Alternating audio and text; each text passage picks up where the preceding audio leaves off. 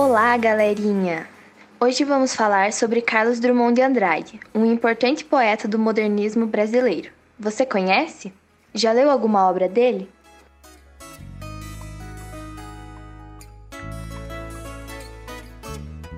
Vamos começar falando do contexto histórico no qual esse escritor viveu. O poeta faz parte da segunda fase do modernismo brasileiro, marcado pela consolidação dos ideais modernistas apresentados na semana de 1922. Essa semana foi um evento que marcou o início do modernismo, rompendo com a arte tradicional. Essa fase do modernismo surgiu em um contexto conturbado devido à crise de 1929, que afetou o mundo todo, e a Revolução de 30, a qual representou um golpe de Estado no Brasil. A publicação Alguma Poesia, em 1930, de Carlos Drummond de Andrade, marcou o início da intensa produção literária poética desse período. Também chamada de fase de consolidação, a literatura brasileira estava vivendo uma fase de maturação, com a concretização e afirmação dos novos valores modernos. Os temas nacionais, sociais e históricos foram os preferidos pelos escritores dessa fase.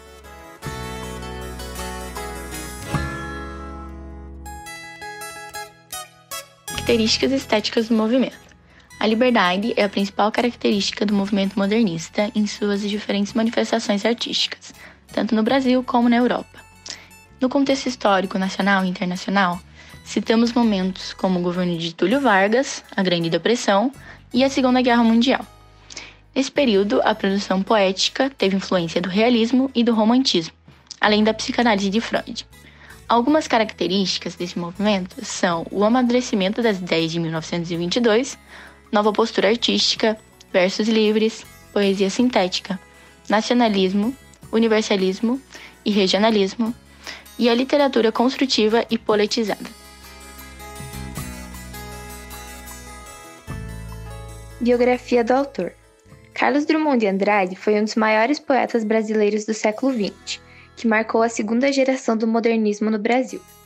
O autor nasceu em Itabira do Mato Dentro, Minas Gerais, em 1902. Em 1918, foi estudar em Nova Friburgo, no Rio de Janeiro. Em 1921, começou a publicar artigos no Diário de Minas. Em 1922, ganhou um prêmio de 50 mil réis no concurso da novela mineira. Em 1925, fundou a revista, que se tornou um veículo do modernismo mineiro. Drummond voltou para Belo Horizonte e empregou-se como redator no Diário de Minas.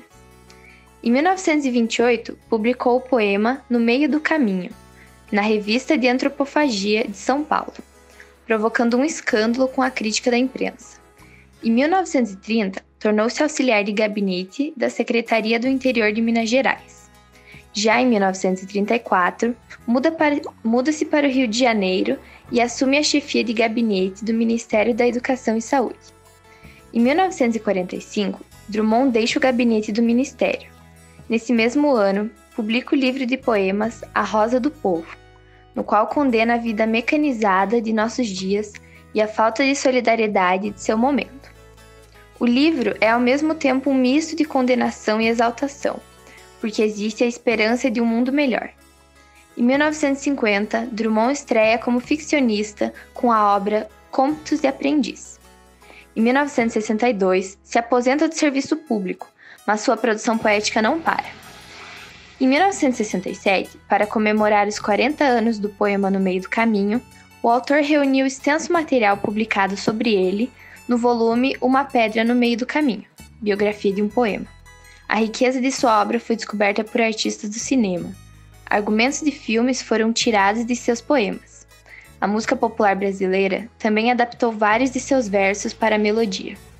Carlos Drummond de Andrade faleceu no dia 17 de agosto de 1987.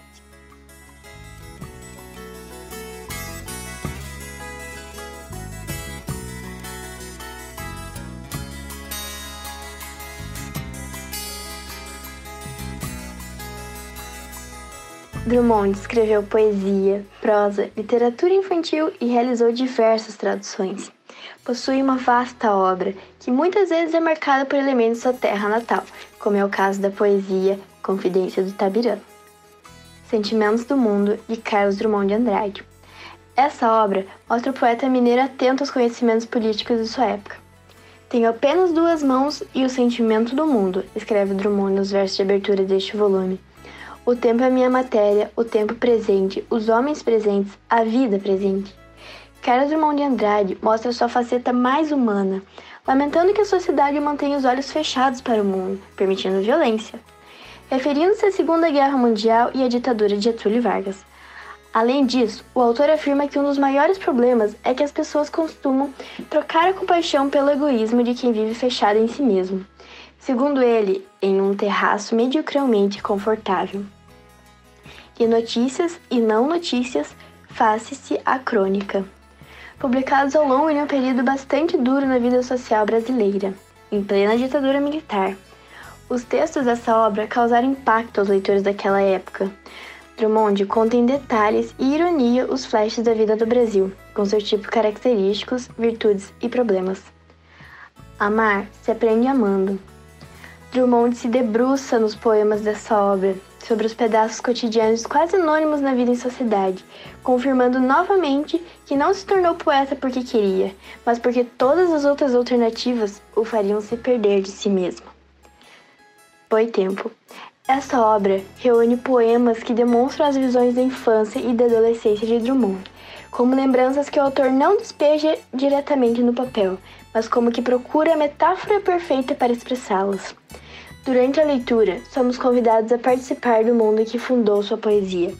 Os bichos, plantas, árvores e a vida na natureza, que é sempre igual, mas que aos olhos do poeta eram donos de imensurável